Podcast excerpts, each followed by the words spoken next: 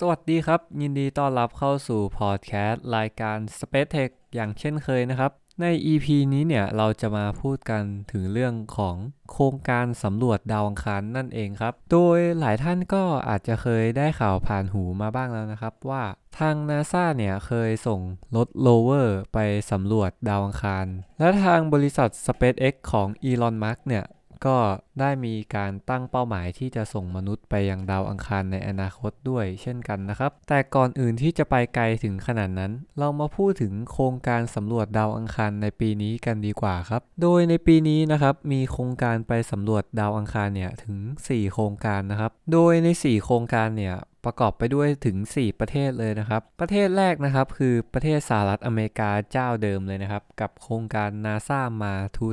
2020 ตามมาด้วย ESA นะครับ หรือ European Space Agency ของสหภาพยุโรปนั่นเอง กับโครงการ EXOMA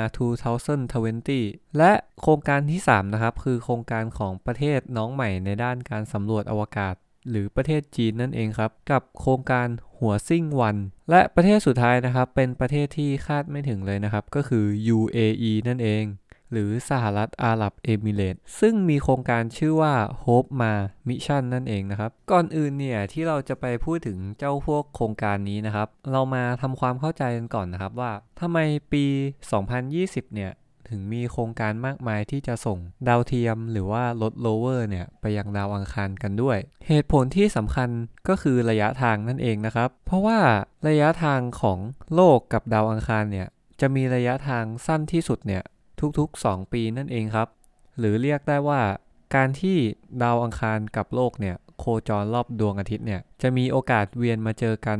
ใกล้ ๆ กันเนี่ยทุกๆ 2 ปีนั่นเองครับ โดยในปี 2020 เนี่ย ก็เป็นปีที่จะมีช่วงเวลาที่ระยะทางเนี่ย สั้นที่สุดนั่นเองครับ ซึ่งช่วงเวลานี้เนี่ย ก็จะอยู่ช่วงที่เดือนกรกฎาถึงสิงหาคมนั่นเองครับ มาเริ่มกันที่โครงการแรกเลยนะครับ โครงการของประเทศสหรัฐอเมริกา หรือว่า NASA มา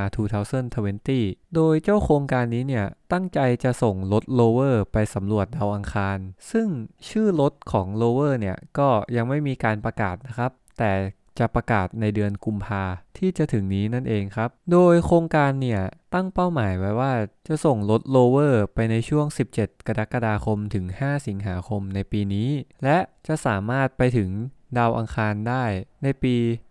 2021 ใน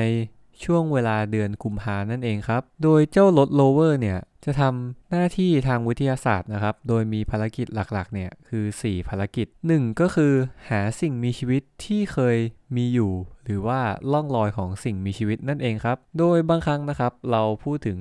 ล่องรอยของสิ่งมีชีวิตเนี่ยเราอาจจะคิดถึงสิ่งที่เป็นสัตว์ตัวใหญ่ อย่างเช่น ต้องเคยมี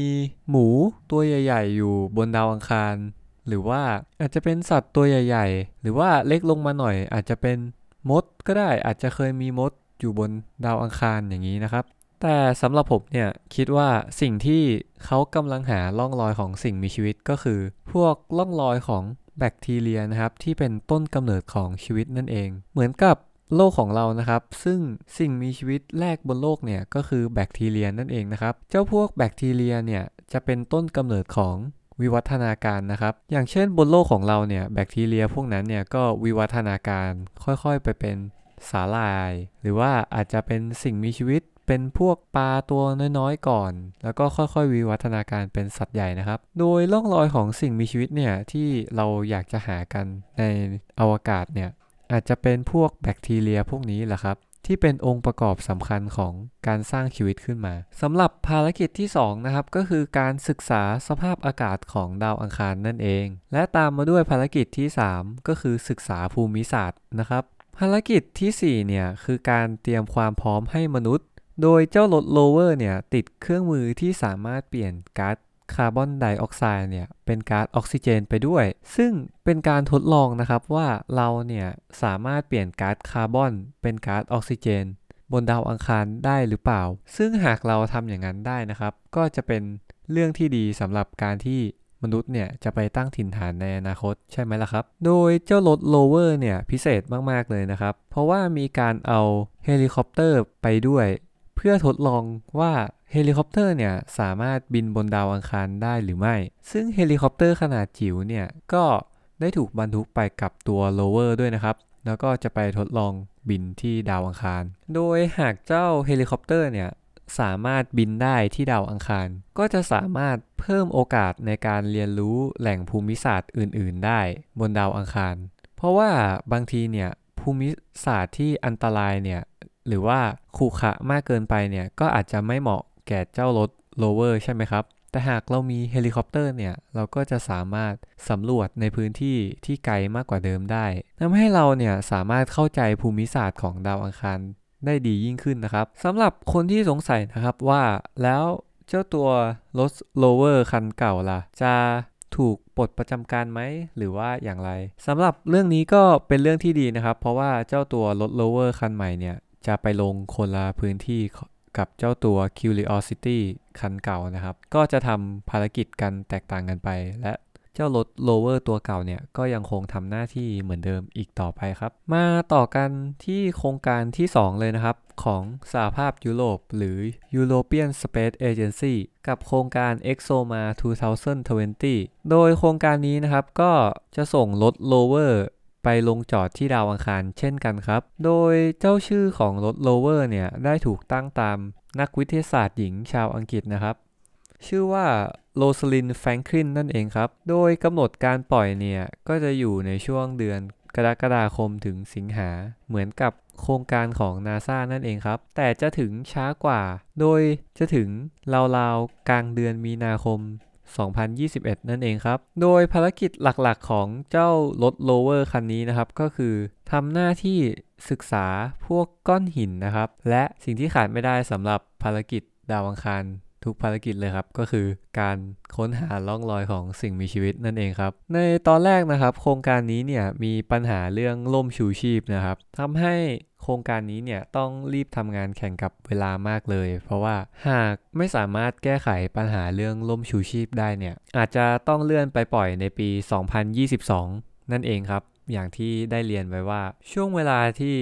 ระยะทางของโลกกับดาวอังคารนั้นใกล้กันก็คือทุกๆ 2 ปีนั่นเองครับ แต่ข่าวล่าสุดได้ออกมาแล้วนะครับว่าการแก้ไขปัญหาเรื่องล่มชูชีพเนี่ยได้สำเร็จแล้ว แล้วก็จะสามารถปล่อยได้ในปีนี้นั่นเองครับ นับว่าเป็นข่าวดีครับ ต่อกันที่โครงการที่ 3 เลยนะครับ คือหัวซิ่งหนึ่งของจีนนั่นเอง โดยกำหนดการปล่อยเนี่ยก็จะอยู่ในช่วงเดือนกรกฎาคมนะครับ และถึง 2021 โดยโครงการนี้นะครับอาจจะยังไม่ค่อยมีข้อมูล มากสักเท่าไหร่ แต่ในภารกิจหลักๆเนี่ยก็คือจะมีการทำหน้าที่พวกวิทยาศาสตร์นะครับ เช่นการศึกษาดิน ภูมิประเทศ ชั้นบรรยากาศ และน้ำแข็งบนดาวอังคารนั่นเองครับ โดยโครงการนี้นะครับจะมีการปล่อยรถโลเวอร์1คันและดาวเทียม 1 ดวงไปโคจรรอบดาวอังคารด้วย เป็นที่น่าจับตามองนะครับว่าเทคโนโลยีทางอวกาศของจีนเนี่ยได้มีการพัฒนาอย่างรวดเร็วนะครับ เพราะว่าการเดินทางไป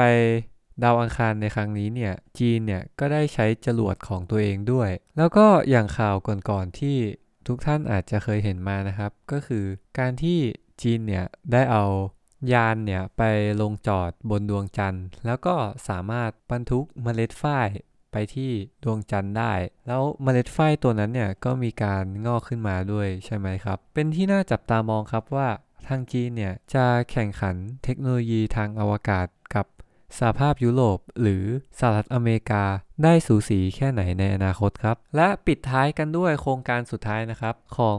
UAE หรือสหรัฐอาหรับเอมิเรตซึ่งโครงการ Hope มามิชันนี้นะครับ เป็นการร่วมมือระหว่าง Space Center ของ UAE และอีก 2 มหาวิทยาลัยของสหรัฐนะครับ โดยโครงการนี้นะครับไม่มีการปล่อยรถโลเวอร์ไปยังดาวอังคารนะครับ แต่จะมี 1 ดาวเทียมเนี่ยไปโคจรที่ดาวอังคาร โดยดาวเทียมดวงนี้นะครับมีภารกิจหลักๆ ก็คือ ศึกษาสภาพอากาศของดาวอังคารนะครับ วัฏจักรฤดูของดาวอังคารนะครับ และศึกษาว่าทำไมดาวอังคารเนี่ยถึงเสียออกซิเจนกับไฮโดรเจนไป อย่างที่เราเคยได้ยินมาใช่ไหมครับว่า เมื่อก่อนเนี่ยดาวอังคารเนี่ยมีน้ำซึ่งก็อาจจะเป็นเหมือนโลกก็ได้ แต่ผลสุดท้ายแล้วเนี่ย ดาวอังคารเนี่ยได้สูญเสียน้ำพวกนั้นไป จนทำให้พื้นดินของดาวอังคารในปัจจุบันเนี่ยเหลือเพียงดินที่ว่างเปล่าใช่ไหมครับ ไม่มีน้ำแต่